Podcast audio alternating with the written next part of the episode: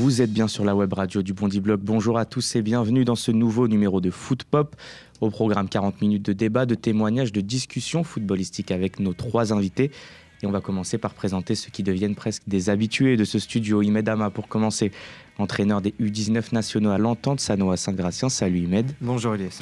À tes côtés, il y a le redoutable Abdel Kadour, directeur sportif et entraîneur des U15 du Football Club de Montfermeil. Bonjour, Bonjour Abdel. Bonjour Elias. Et enfin, il y a quelqu'un qui vient euh, pour la première fois, mais qu'on est très content d'avoir au Bondi Blog. Bonjour euh, Adil Elwadeh. Tu es directeur technique national adjoint de l'UFOLEP, une fédération sportive multisport. Tu es aussi militant au sein de l'association antiraciste Les Indivisibles et éducateur sportif. Merci d'avoir accepté notre invitation. De rien, bonjour. Mais alors, de quoi va-t-on parler aujourd'hui? C'est le moment du sommaire. À 16 ans, Kylian Mbappé est passé de Bondy à la Coupe d'Europe. On parlera du parcours de ce jeune Bondinois qui a fait ses jours-ci ses débuts dans le monde professionnel. Le joueur de l'AS Monaco sera notre zoom de la première mi-temps. Le football connaît-il le racisme sur le terrain, dans les instances ou dans les mœurs? On s'intéressera à la présence ou non de discrimination dans le monde du foot. Ce sera notre débat du jour en deuxième mi-temps.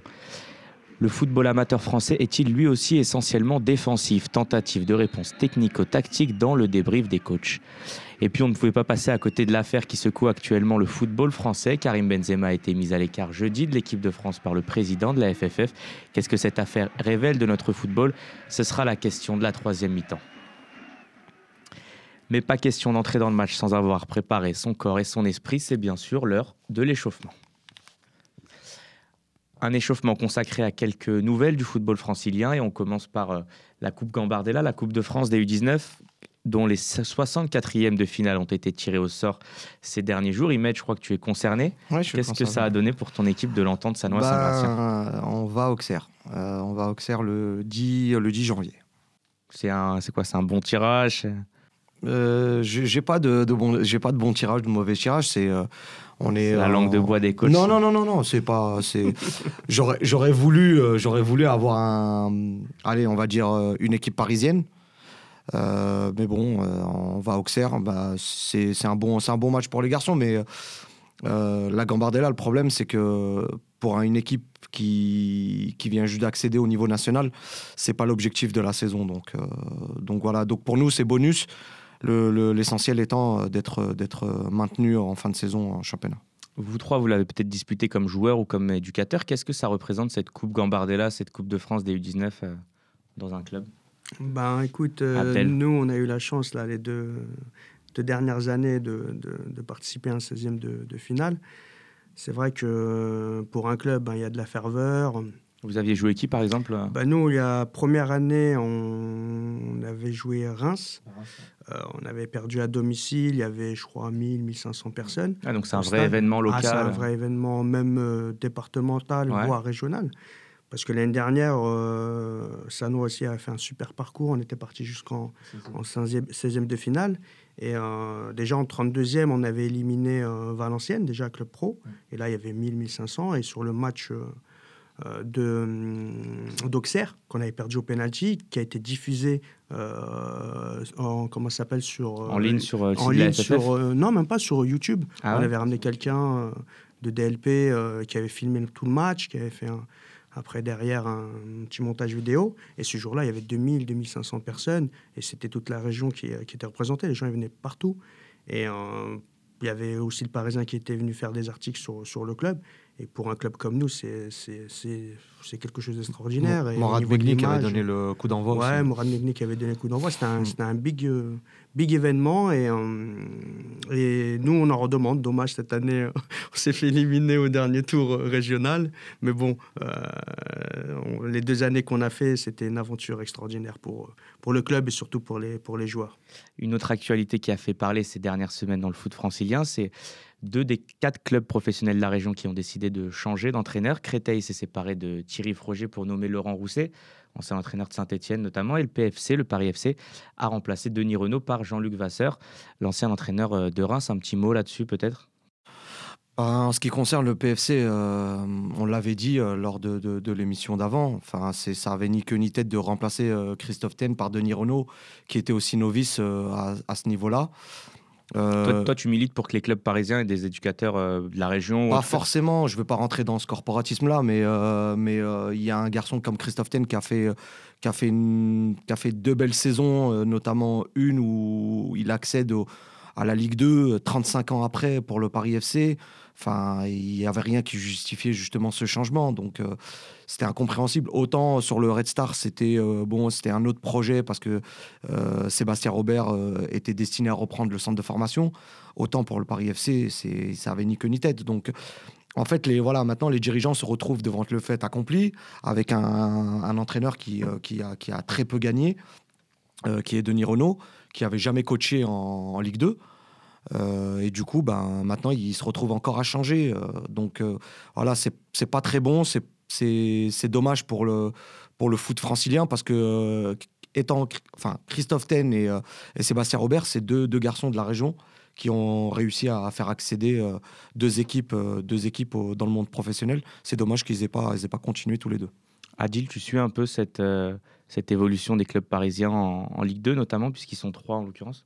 Euh, Oui, oui, je suis, euh, je suis mais avec toujours un œil un peu, un regard un peu fataliste. C'est-à-dire? euh, C'est-à-dire qu'on sait très bien le, les cycles et les dynamiques que, vivent ces clubs, que vivent ces clubs, notamment pour des questions pour moi qui sont de moyens, mais pour, pour rester générique des, questions de moyens. Mais c'est vrai que je suis, mais avec un œil toujours un peu fataliste dans le sens où on sait comment globalement, ça peut se dérouler. Je pense que si on posait la question à tout le monde de dire est-ce que demain on aurait 4 euh, à 5 clubs en Ligue 1 de la région francilienne, tout le monde sait très bien que la réponse serait non. Hein. Là, on a quand même le Red Star qui est, euh, je crois, cinquième à 3 points du podium. C'est plutôt encourageant. C'est quoi? C'est un coup de chance bah, C'est la Ligue 2 qui est faible? J'espère, enfin, enfin, j'ose espérer que que c'est pas l'objectif des dirigeants de monter tout de suite. Je pense que vaut mieux pérenniser un petit peu le club en Ligue 2, d'arrêter de faire la navette. Euh, de, construire des vraies fondations, de commencer déjà par des infrastructures solides. Et après, avoir cet objectif-là de monter euh, sur du long terme. Mais je pense que le club doit se, se, reconstruire. Euh, il ne faut pas oublier que, aussi, pour avoir un centre de formation, ça serait bien déjà que les jeunes ben, soient dans le championnat national. les 19 ans, malheureusement, c'était une catastrophe pendant, pendant trois années jusqu'à se retrouver en championnat DSR. Donc, euh, voilà, faire les choses dans l'ordre, euh, que nos dirigeants arrêtent de faire les choses dans le désordre, mais les faire dans l'ordre, de bien construire d'abord les fondations et puis euh, revenir sur l'équipe sur l'équipe première. Je pense que l'équipe première doit, doit, doit garder sa place en, Ligue 2, c'est déjà très bien. Tu parlais de jeunes, tu parlais de formation, ça nous fait tout droit la transition vers le sujet de notre première mi-temps. Et on va donc parler de Kylian Mbappé pour cette euh, première mi-temps. Ce jeune attaquant euh, de 16 ans, qui en aura 17 dans quelques jours, connaît une progression fulgurante à l'AS Monaco. Il avait démarré la saison avec les U19 de l'ASM. Quatre mois plus tard, on l'a vu convoqué avec les pros face à l'OM, puis entrer en jeu contre Caen en Ligue 1. Et jeudi, en Europa League face à Tottenham, il s'est même offert le luxe d'une passe décisive. Juste un petit mot sur son parcours. Kylian a rejoint Monaco il y a deux ans après avoir fait toute sa formation ici à Bondy, où son père Wilfried est directeur technique du club. Vous, qu'est-ce que ça vous inspire ce parcours, ou plutôt ce début de parcours de Kylian Mbappé? Abdel Bah écoute, euh, déjà moi je suis content pour, pour le jeune. Hein. Si aujourd'hui euh, ils l'ont appelé dans le, groupe pro et a fait des apparitions, c'est que il juge qu'il le mérite et par ses performances et par son, sa mentalité. Donc, euh, donc nous, par rapport sur le championnat de France, moi j'aime voir les jeunes. Honnêtement, je suis formateur à la base, donc je ne peux pas me contredire sur, sur ce qui se, se, fait. Euh, après, c'est aussi euh, c'est un, moyen aussi euh, politique aussi, hein, attention, parce qu'aujourd'hui, en mettant des jeunes tout de suite en tête d'affiche, c'est c'est pour gagner aussi de l'argent sur eux. Donc aujourd'hui, quand un gamin de 16, 17 ans, 18 ans joue en Ligue 1, c'est bah, pour voir déjà ce qu'il vaut. Et après, derrière, si si les performances sont bonnes, c'est bien sûr à un, moment donné euh, de, le vendre. Euh, surtout qu'aujourd'hui à Monaco, euh, c'est les Portugais qui ont repris le club, ceux qui étaient à Porto.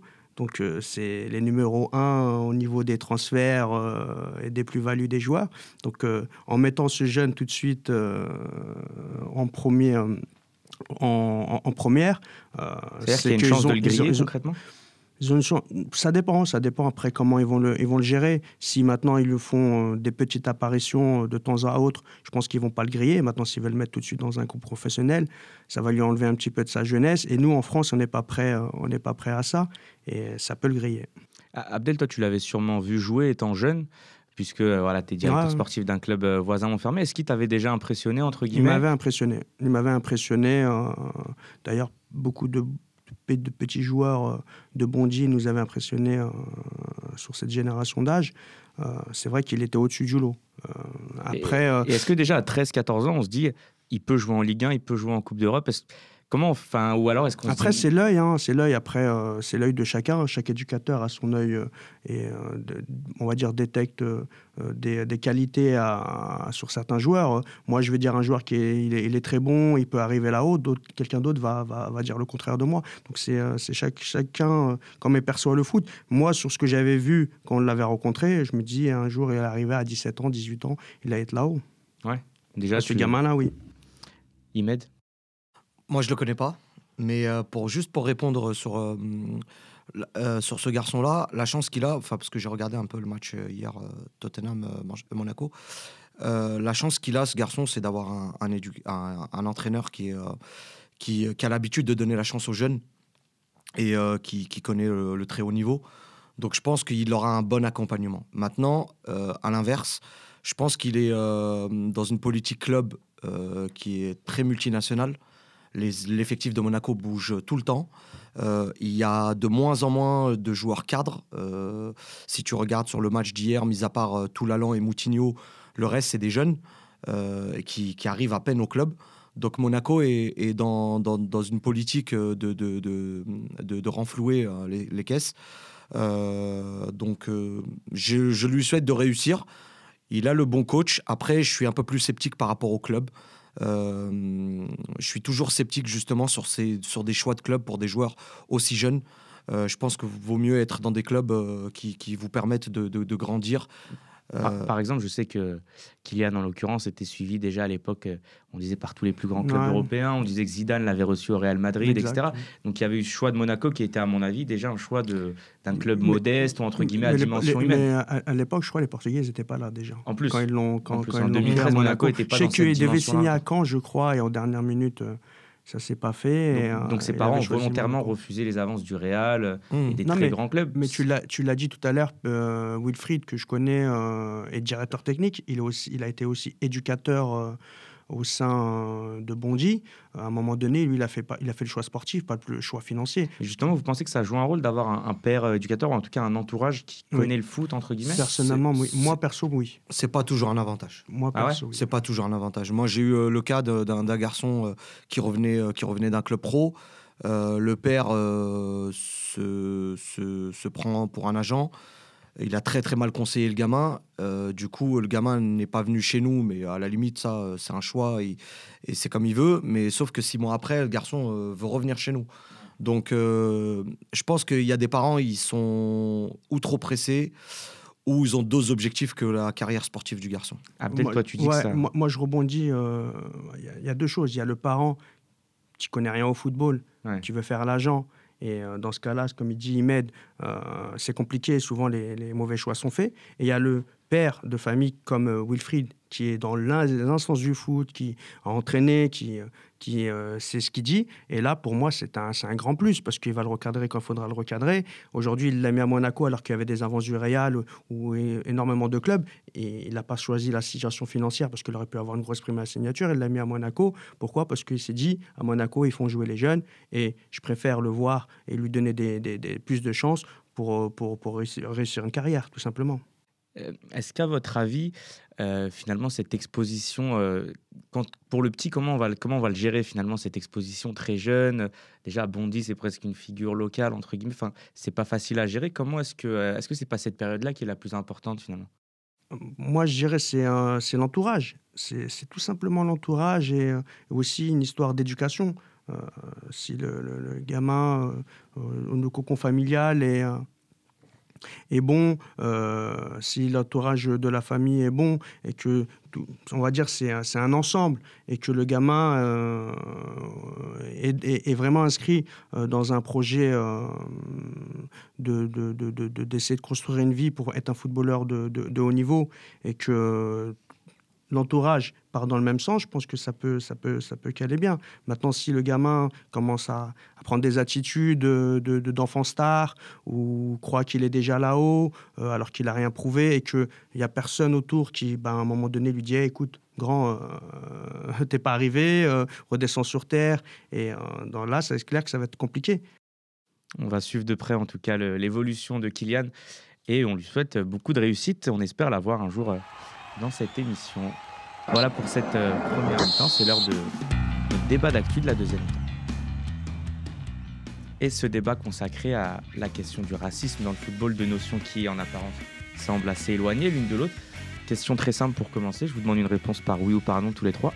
Est-ce que le racisme existe dans le football? Adil Oui. Imed Oui. Abdel Oui. Bon, comme ça, c'est fait. Adil, pour commencer, peut-être pourquoi est-ce que tu tu vois que le, football, s'il n'est pas raciste, en tout cas dans son intégralité, pourquoi est-ce que le racisme existe dans le football pour toi? Euh, Alors, il, existe parce que bah, le football fait partie de la société et que à ce titre-là, il n'y a pas de raison qu'il ne soit pas traversé par les bonnes comme les mauvaises choses, pour le cas du racisme et des discriminations. Euh, et ensuite également parce que euh, c'est pas quelque chose qui est traité de fond euh, par, par le ministère par exemple ou par la fédération. par la fédération, il n'y a pas une action offensive. Et on l'a vu à chaque fois qu'il y a eu entre guillemets une grosse affaire ou un scandale, on a très bien vu derrière euh, que euh, en gros l'affaire a été étouffée, mais que globalement il a jamais eu, ça n'a jamais donné lieu à euh, un travail de fond qui soit mené, de la remise en cause des fonctionnements ou des plans de formation de masse, etc. concrètement, messieurs, vous qui êtes sur le terrain tous les week-ends, est-ce que on voit du racisme sur le terrain? Est-ce que ce qu'il y a des quoi, des remarques racistes, des supporters, des joueurs, des arbitres? Alors, moi, par curiosité, euh, quand j'ai un petit peu traité le, sommaire de, l'émission, euh, euh, par curiosité, je, voulais savoir un petit peu, en parlant de racisme et discrimination, enfin, je, voulais un peu voir un peu comment le football français était, quelle image en fait il y avait par rapport à notre championnat. Et je me suis rendu compte que en fait, depuis 1984 le racisme était présent, mais il n'était pas, si tu veux, il n'était pas matérialisé par des faits concrets. Euh, dans les années 90, euh, tu as eu euh, l'épisode Joseph-Antoine Bell au stade Vélodrome. Et puis, à partir des années 2000, ça s'est accentué. Et là, tu eu, as eu plein de faits. As eu l'affaire Chibonda à Bastia, tu as eu une affaire d'un joueur amateur qui a pris 18 mois de suspension. Donc en fait, si tu veux, ça, a commencé à se propager. Et, c'est à l'œil nu, en fait, en, regardant, de, depuis, 2000, depuis les années 2000 jusqu'à là, maintenant, 2015, il y a eu des faits pratiquement tous les ans, voire tous les deux ans. Moi, pour, pour un petit exemple, nous avons été victimes, enfin, un de mes joueurs a été victime d'insultes la semaine dernière à Lens. Euh, après, euh, est-ce que voilà, enfin, est-ce que c'est raciste hein, Voilà, c'est une insulte.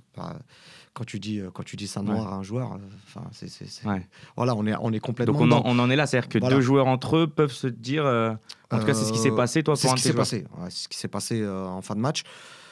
Après, voilà, après, ce, qui, ce, qui est, ce, qui est, marrant, c'est que ce, joueur-là qui a insulté un de mes joueurs, c'est que dans son effectif, il y a aussi des, des joueurs de couleur. Donc c'est ça qui est marrant. Donc est-ce que après est-ce que ça, vous, ça veut dire qu'il est raciste? Est-ce que c'est juste une insulte et assimilé à de la bêtise? Enfin, on n'en sait rien. Mais c'est vrai que c'est vrai que bon voilà, nous ça nous avait choqué parce qu'en région parisienne, on n'a pas trop l'habitude de genre de genre de fait. Mais c'est vrai que quand on se déplace, on peut justement, nous on prévient. Moi, je sais que je préviens les garçons en leur disant voilà, il risque d'arriver ça, ça, ça. Faut être préparé. Abdel? Non, non, je rejoins euh, Imed, il l'a souligné. Euh, nous, sur la région parisienne, personnellement, on ne le voit pas. Il n'y a aucun, aucun souci par rapport à ça. Mais c'est souvent quand les, euh, les équipes euh, de la région parisienne partent en province où, il y a du racisme. Donc, donc il existe entre joueurs, entre supporters. Et aussi, il existe, on ne l'a pas souligné aussi, dans les, dans les instances du, du football. Quand vous voyez que, que, que l'immigration, entre guillemets, même si la plupart des éducateurs aujourd'hui sont nés en France et que personne n'est représenté dans, les, dans les instances du, du football, c'est pas normal. Ça, ça Adil, c'est une question sur laquelle je crois que tu as travaillé en partie. Euh, qu'est-ce que euh, finalement on, découvre sur ça, entre guillemets? Bah, On découvre que, euh, que, que, le fonctionnement, il n'est pas si démocratique que ça. et, que, et, que, tout simplement, pour rester un peu générique, mais on, reste sur les phénomènes qu'on appelle de plafond de verre. Et qu'effectivement, la, la surreprésentation, on a une surreprésentation de gens issus de l'immigration, des Noirs et des Arabes, c'est une réalité parce que le football c'est un sport populaire et qu'en France les classes populaires sont majoritairement composées euh, sur représentation parmi les licenciés, les joueurs, parmi les licenciés, joueurs et même les éducateurs jusqu'à un certain niveau, et que après, comme par magie, euh, bah, visiblement euh, la, compétence n'est qu'en lien qu'avec une, couleur, on va dire, mais donc c'est problématique et c'est un c'est un, des paramètres en fait qui fait que il n'y a pas de programme d'ampleur qui se met en place parce que pour pouvoir avoir des problématiques comme celle-ci qui soient prises en compte ou euh, on est sur du changement, il y, a une dimension politique de l'engagement à avoir ou autre, il faut que tu aies des personnes qui aient vécu les choses. Et tu les as pas euh, dans les endroits de décision. Donc de fait, as, presque naturellement, tu as une insensibilité à la thématique qui va se développer dans le cercle parce que personne ne le vit. C'est pas un sujet finalement, c'est un non-sujet. C'est pas un sujet, et même quand c'est fait, on a l'impression que c'est suffisant. Ouais. C'est où, par exemple, qu'il faudrait plus euh, concrètement de noirs, d'arabes, de, de, jeunes, c'est quoi? C'est sur les bancs de Ligue 1 C'est dans les, au comité exécutif de la FFF Partout là où il y a du pouvoir et du privilège. Ouais. C'est là où ça manque aujourd'hui. Bah en fait, si tu, euh, si tu regardes bien, euh, j'ai fait euh, encore. on a 44 clubs pro en France. Tu un seul entraîneur de couleur, qui est Antoine Camboré à Lens. Donc sur 44 clubs. j'ai regardé les quatre juste comme ça, euh, j'ai regardé les quatre euh, divisions euh, CFA, A, B, C D, les quatre poules.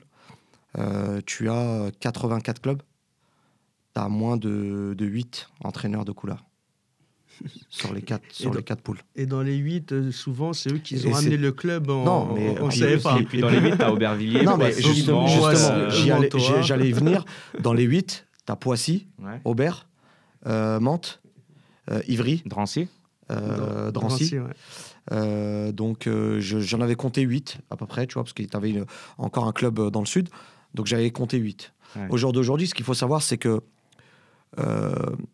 c'est un débat qui est stérile parce que on trouvera jamais d'entraîneur de couleur au haut niveau. Pour la simple et bonne raison que, et quand je dis haut niveau, j'inclus les centres de formation. D'accord? Pour la simple et bonne raison qu'au jour d'aujourd'hui, tout a été cloisonné au niveau des formations. Donc ça commence avant même le choix des présidents Exactement. de club, etc. Exactement. Tout, déjà, ne serait-ce que pour les formations éducateurs, tout a été cloisonné. C'est-à-dire D'accord? Euh, bah, C'est-à-dire qu'à partir du BEF, donc le brevet d'état de. Voilà, c'est le brevet d'entraîneur de football. Euh, à partir du BEF, tu ne peux plus avoir accès en haut. Parce que c'est sur dossier. Il faut savoir que le financement, c'est 10 000 euros. Donc il faut trouver un, éducateur pour, ou un club qui va te payer euh, ces, ces 10 000. D'accord? Et pour avoir euh, pour entrer dans un centre de formation, euh, il faut avoir le certificat de formateur, qui est euh, sur un prix exorbitant. D'accord? Donc tout a été fait, tout a été fait pour cadenasser justement les postes qui sont hauts. Il y a un corporatisme qui existe et ce qui est clair, c'est que c'est bouclé pour les entraîneurs que j'appelle moi des entraîneurs, des, éducateurs sociaux. Parce que c'est ce que nous sommes. Nous avons des clubs, nous sommes sur des clubs, euh, que ce soit Montfermeil, que ce soit Sanois, que ce soit euh, Aulnay ou Aubervilliers ou ce que tu veux. Euh, nous sommes des entraîneurs sociaux. Ils nous assimilent à, à, à une certaine population à gérer en pensant que nous avons juste des compétences de maton et non pas d'entraîneur. Il faut se dire, il faut dire les choses parce qu'à un moment, euh, ça suffit. Je pense que tu regardes le championnat national, par exemple U19, sur les quatre poules, euh, tu dois avoir cinq entraîneurs euh, de couleur. Alors, on n'est pas, on pas là juste pour parler de ça. Enfin, moi, moi voilà, heureusement, il y, a des, il y a des compétences, il y a des incompétences aussi chez les, c'est les gens de couleur aussi. Hein, pas, voilà, il y a des compétences aussi chez les blancs aussi. Il faut pas déconner aussi non plus. Mais le système de formation est cloisonné pour des garçons comme nous. Voilà, c'est clair et net. Donc euh, au jour d'aujourd'hui, bah, pour trouver un, garçon de la région parisienne sur un centre de formation, bah, je pense qu'il faut attendre encore une vingtaine d'années, peut-être que tu en, en, auras un ou deux. Mais ce que tu es en train de nous dire, c'est que là, ton niveau, le niveau auquel tu entraînes de U19 national, c'est presque le maximum que tu puisses atteindre bah, et je me le dois Dans à moi, à mon staff et à mes joueurs. C'est toi qui es monté de bah, division d'honneur. Au jour d'aujourd'hui, Ilias, on va, on va pas se mentir, il n'y a aucun club qui te donnera une nationale. Aucun. Si tu fais pas le boulot par toi-même, il n'y en a aucun. Là, il y a Montfermé qui est bien en DH et je leur souhaite vraiment de, monter parce qu'ils méritent, ils travaillent bien. Euh, c'est pas parce qu'Abdel il est là, mais euh, voilà, je, suis un, j'ai des, j'ai, euh, des gens euh, pour lesquels j'ai beaucoup de sympathie dans le club. j'espère que Montfermé va monter, mais tu regardes, c'est pareil. C'est une forme de discrimination aussi sur le règlement des U19. Tu t'imagines que nous, dans la région parisienne, pour que tu puisses monter, il faut que tu sois premier de ton championnat et premier dans les 12 meilleurs DH, enfin euh, euh, les 12 premières euh, divisions, sachant qu'il y a 21 clubs. Donc tu te doutes bien qu'en province, les, les championnats sont moins relevés que la région parisienne. Tu vois? Donc pour monter, déjà, il y a une forme de discrimination, ça veut dire que c'est très dur. Là, tu regardes un peu la fréquence des montées sur la région parisienne. tu, as, tu as un club tous les 5 ans, tous les 6 ans qui monte. Donc c'est pour ça, c'est ce que je dis souvent à mes joueurs. On a, on a, on a vraiment travaillé dur pour arriver dans ce championnat-là. Au jour d'aujourd'hui, moi je le vois. Quand je joue contre des centres, je vois qu'il y a un problème. Moi j'ai encore des arbitres aujourd'hui qui me disent ouais vous êtes plus en championnat DH. Ouais. Tu vois? Donc euh, tu vois, je me bats contre ça. Tu viens pas du même monde. Et... Voilà, on n'est pas du même monde. Et puis on n'est pas arbitré aussi de la même façon. Ça il faut le dire. Et c'est, ah, bah, de toute façon c'est simple. Les arbitres, euh, je leur, je leur en parle souvent. Tous nos matchs sont, euh, sont, sont filmés. S'ils veulent, je leur ai dit, si vous voulez, un jour, je vous invite, on regarde nos, matchs ensemble. On n'est pas arbitré pareil. Donc la discrimination, elle est partout, elle existe partout. Et il y a des éducateurs de la région parisienne qui s'estiment lésés parce qu'ils font du bon travail et ils iront jamais plus haut parce que justement, ces postes-là, en haut, ils sont, euh, ils sont réservés à une certaine élite.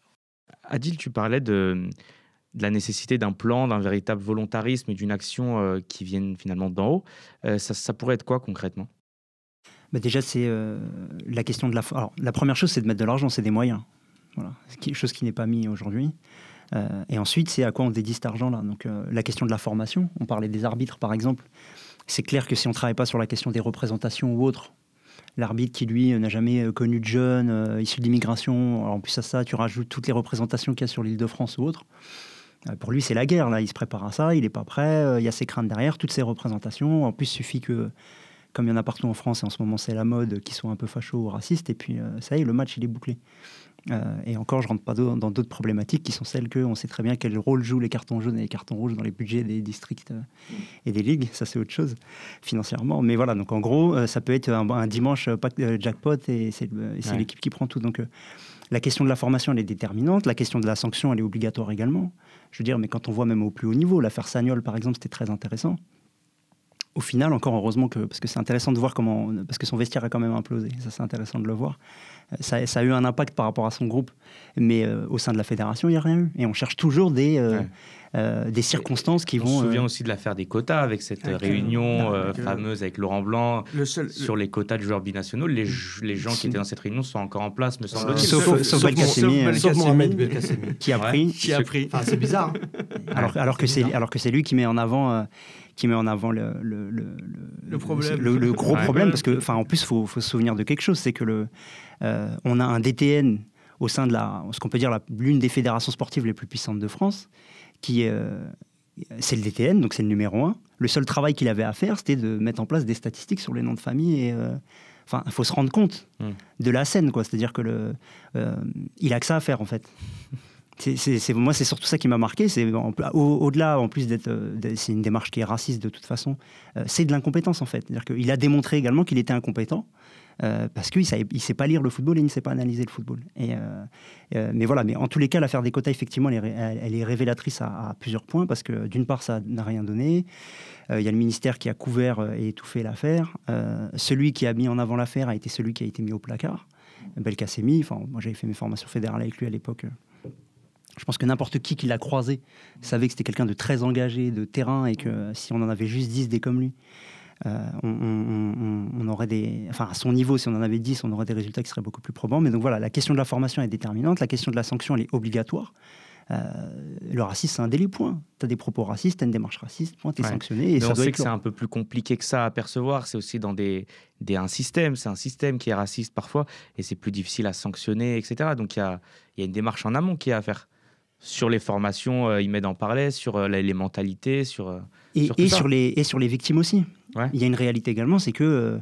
Bah le... Par exemple, on va en province, on sait qu'on va se prendre des propos racistes et que parfois on se dit on va pas gâcher le match ou autre, alors qu'on sait très bien que bah, parfois il faut être radical également tu stoppes le match, point, s'il n'y a rien qui est fait. Ou, Mais ça, effectivement, ça pose d'autres questions derrière, parce que comme le système ne te protège pas, bah, tu vas avoir un match perdu, etc. etc. Donc c'est ça qui est problématique. Déjà là-haut aussi, moi, le plus gros souci que j'ai par rapport au, racisme, c'est les instances qui sont. Déjà là-bas, si euh, tout en haut, euh, euh, comment ils perçoivent les choses ou comment ils sanctionnent les choses, tu vois qu'il y a du racisme, c'est compliqué. Je vais te donner un exemple, l'affaire Ribéry et compagnie, où ils les ont, ils les ont, ils les ont, ils les ont lessivés. Il n'y a pas longtemps, Giroud Giroud, il a eu aussi un gros problème euh, en Angleterre où il était filmé, euh, adultère, blablabla. Tu imagines comment ils ont étouffé l'affaire en une semaine, on en, a peu parlé. Tu vois, donc euh, et, ils n'ont pas pris position, la Fédé. Donc toi, tu penses que sur ça, il y a un deux poids, deux mesures euh, Exactement, exactement. Et quand nous, on voit ça, déjà, éducateur, on n'est pas représenté. En plus de ça, en haut, euh, au niveau de l'équipe de France, au niveau des instances euh, hautes de, de, la Fédé, il y a du, racisme et que les gens ne sont pas jugés de la même façon. À un moment donné, tu es obligé de dire qu'il y a du racisme. Et le racisme fait par les, hautes instances, il est plus dangereux que celui fait en bas. Bien, sûr. Mais écoutez, euh, c'était riche et on espère que, que ça va évoluer. Merci en tout cas, messieurs, pour euh, votre témoignage sur la question. C'est la fin de ce débat d'actu. Et on va passer au débrief des coachs. On va parler de sujets plus légers, de sujets plus footballistiques aussi. Et avec cette question, est-ce que le football amateur lui aussi est défensif? On parle souvent du football français, euh, culte du football défensif, de la Ligue 1 ennuyeuse, etc. etc. Est-ce qu'au niveau amateur aussi, finalement, on se fait chier sur les terrains? Euh, moi, je vais te répondre oui, parce que je regarde énormément de matchs dans l'année. Ouais. Euh, et je regarde les matchs de tout niveau.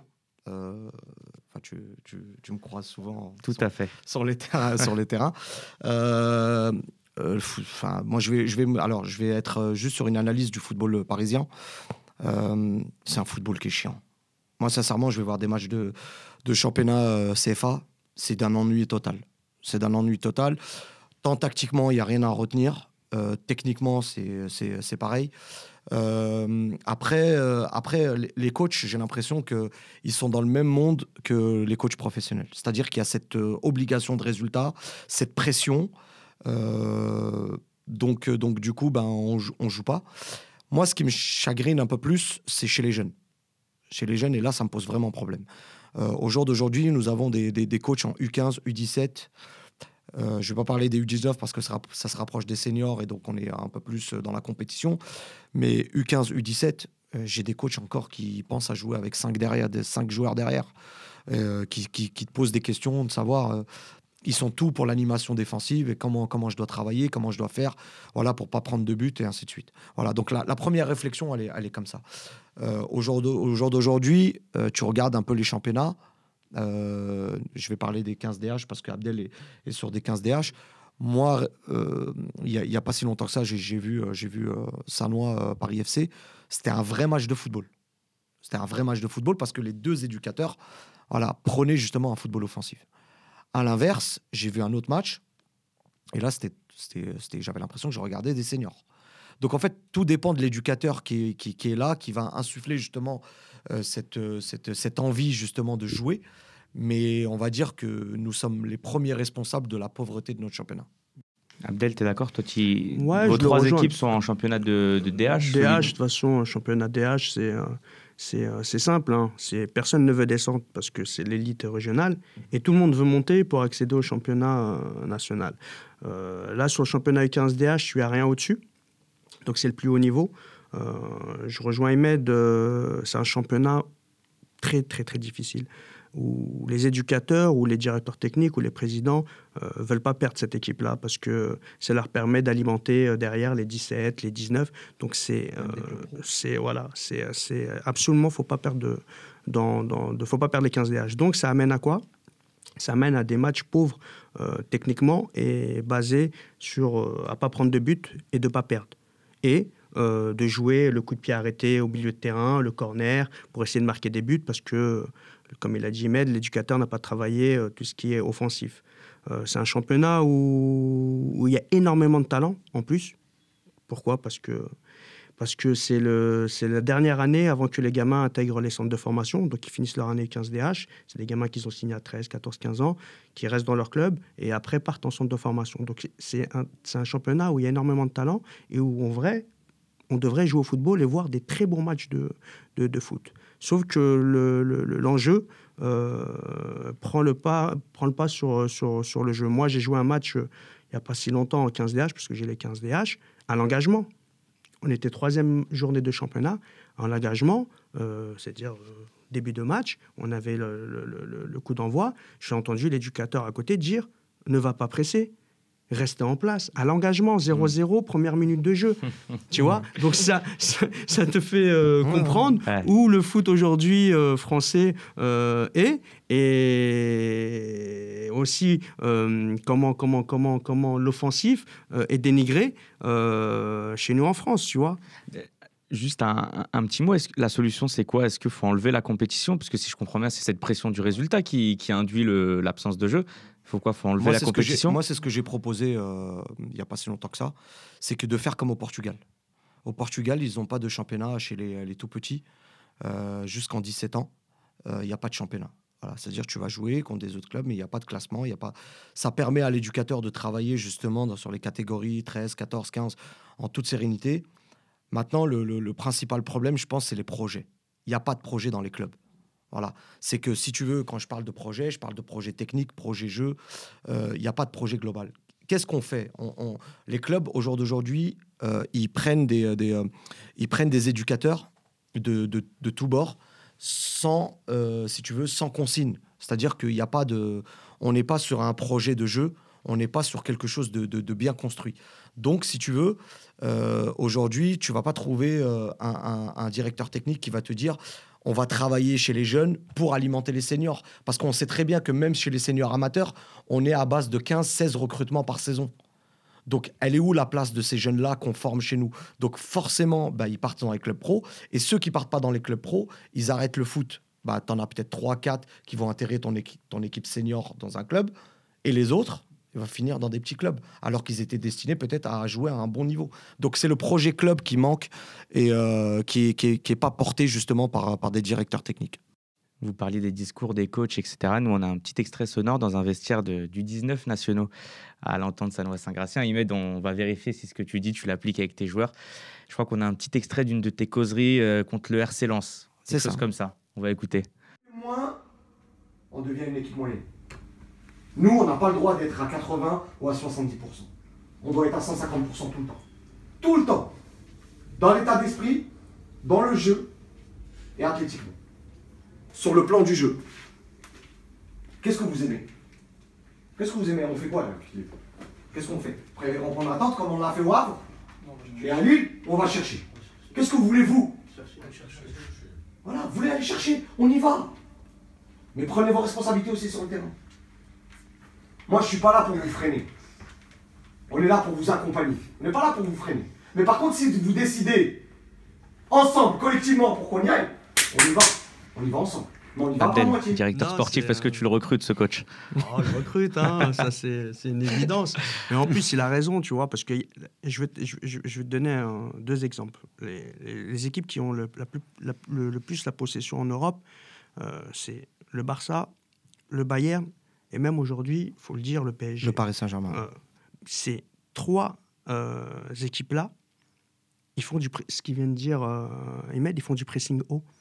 C'est-à-dire, à la perte du ballon, ils vont tout de suite presser et essayer de le récupérer mmh. le plus vite possible. Le plus haut possible. Et ça, c'est de la tactique.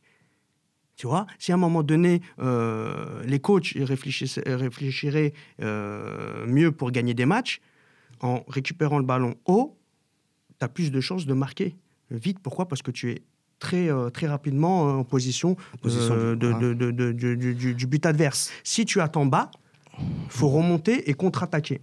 Et aujourd'hui, c'est compliqué parce que si tu as deux équipes qui font de, de, de, ah, de faire deux autobus. Voilà, deux autobus et essaient de contre-attaquer. Ça fait des matchs qu'on voit aujourd'hui en Ligue 1. Tu vois? Donc, euh, euh, l'exemple du, du, du, Barça qui a tout le temps la possession du ballon, ok, pas de souci. Mais quand ils l'ont plus, ils vont presser haut et la récupèrent très vite. Tu vois Donc, c'est un peu le, le résumé que dit Ahmed dans, son, dans sa petite séquence. Et il a raison faut prendre des risques. Le football, c'est, un plaisir, surtout euh, chez les jeunes. Et il euh, faut prendre des risques. Il faut, faut, faut, faut, faut, pas, faut pas hésiter euh, à se dire bon, si on perd, c'est pas grave. On a, on a quand même réussi à, améliorer l'équipe, améliorer individuellement les joueurs et à faire progresser la maîtrise collective de l'équipe. Il faut prendre des risques. On finira là-dessus. Il nous reste deux minutes. On a à peine le temps de cette troisième mi-temps troisième mi-temps, euh, ça nous rappelle cette petite chanson de Thierry Roland. Hein Je sais pas si vous avez connu, vous êtes plus vieux que moi. C'est vieux, bien sûr c'est vieux, mais c'est légendaire, Emel. Troisième mi-temps consacré évidemment à l'affaire Benzema, c'est euh, celle qui anime toutes les discussions en ce moment sur le foot, malheureusement ou heureusement. Euh, en un mot chacun, qu'est-ce que vous en pensez? Qu'est-ce que ça révèle finalement euh, du foot? On a beaucoup parlé des cités, voilà, Benzema fidèle à son quartier, etc. Allez, t'as le droit à deux mots. T'as le droit à deux mots. Moi, mais rapide. Moi, je vais aller, je vais aller très vite. D'accord? C'est, on parlait de discrimination tout à l'heure? D'accord. Alors, peu importe ce qui s'est passé euh, dans, son histoire et jusqu'à jour d'aujourd'hui, il n'est pas reconnu euh, coupable, d'accord euh, C'est qu'il y a eu deux poids, deux mesures. On a Karabatic qui a été, qui a été inculpé et qui est toujours en bleu. On a Evra qui, a été l'instigateur de, de l'affaire Naïsna qui est toujours en bleu. Euh, on a Michel Platini euh, qui, est, mêlé dans une affaire et aujourd'hui euh, le président Le Gret regrette que Platini ne soit pas au tirage au sort. Donc il y a la présomption d'innocence pour Platini mais pas pour Benzema. Donc moi ça, ça me gêne. D'accord? Alors que Benzema est fauté, ça je suis le premier à dire que bon voilà, il a été idiot. D'accord? Mais pour moi, pour l'image de l'équipe de France, Valbuena est tout aussi fautif. D'accord? Parce que quand on a un devoir d'exemplarité, on ne se fait pas filmer. Juste ça. Adil Pour moi, chacun joue sa partition en termes de communication, euh, que ce soit Benzema, que ce soit la Fédé, que ce soit les médias, les politiques. Ce qui va se passer, je pense qu'on le sait tous, Benzema va être blanchi, Benzema Valbuena vont se réconcilier, euh, Le Gret, Benzema, Valbuena vont se réconcilier, et on va, il y aura une belle aventure à l'Euro, c'est tout. C'est ça qui va se passer. C'est impossible qu'il en soit autrement. C'est noté on le ressortira, hein, attention. N'enregistrez pas tout. Abdel, qu'est-ce que ça t'inspire? Non, je rejoins Imed, ce qu'il a dit, il a bien analysé hein, la situation, c'est deux poids, deux mesures. C'est ce que je disais tout à l'heure avec, euh, avec l'affaire Ribéry et juste après l'affaire Giroud, où on a égratiné, égratiné Ribéry et Giroud, on, a, on a étouffé l'affaire. Donc, euh, donc là, par rapport à Benzema, c'est vrai, il est, il est, un peu bête, comment il a réagi, il a voulu faire gagner de l'argent à ses, à ses, à ses amis, euh, ça, c'est, ça avéré. Euh, maintenant, euh, maintenant, voilà, il les gratine parce que c'est Benzema, c'est un enfant d'immigré, c'est une star. Et nous, en France, on n'aime pas les stars. Et, si ça aurait été un autre, notre, autre joueur de notre origine, je pense que ce ne serait pas passé comme ça. Et on finira là-dessus. Messieurs, c'est la fin de ce deuxième numéro de Foot Pop. Je vous remercie beaucoup, Abdelkadour. Imed Ama et Adil Elouade d'avoir été avec nous euh, aujourd'hui pour ces débats toi et à ton équipe. très instructifs. On se retrouve quant à nous en 2016 maintenant pour euh, un prochain numéro de Foot Pop. Merci à Adrien et euh, à la préparation et à la réalisation. L'adresse, vous la connaissez, c'est bondiblog.libération.fr. À bientôt sur la web radio du Bondiblog.